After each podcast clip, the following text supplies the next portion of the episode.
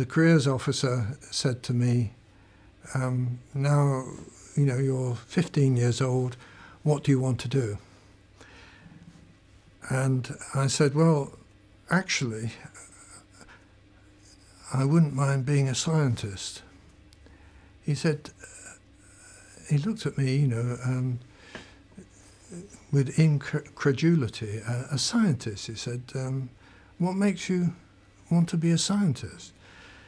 So I said, well, I'm quite interested in uh, rockets and rocketry because um, I had spent some time looking uh, uh in the um, uh, Science Museum at South Kensington, and um, I became, you know, in my own way, a bit of an expert on rockets and you know technological things of that sort. I used to spend hours there, you know, making drawings and all sorts of things. You know, I was really, really into it.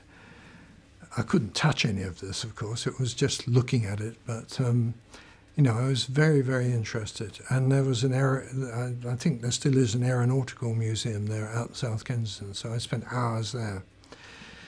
And this chap was flabbergasted. He said, Well, you want to be a scientist? He said, But uh, you haven't got any qualifications. So I said, Well, no, I haven't. But, um, you know, even so, you know, that's you've asked me what I'd like to, to do, and that's what I'd like to do.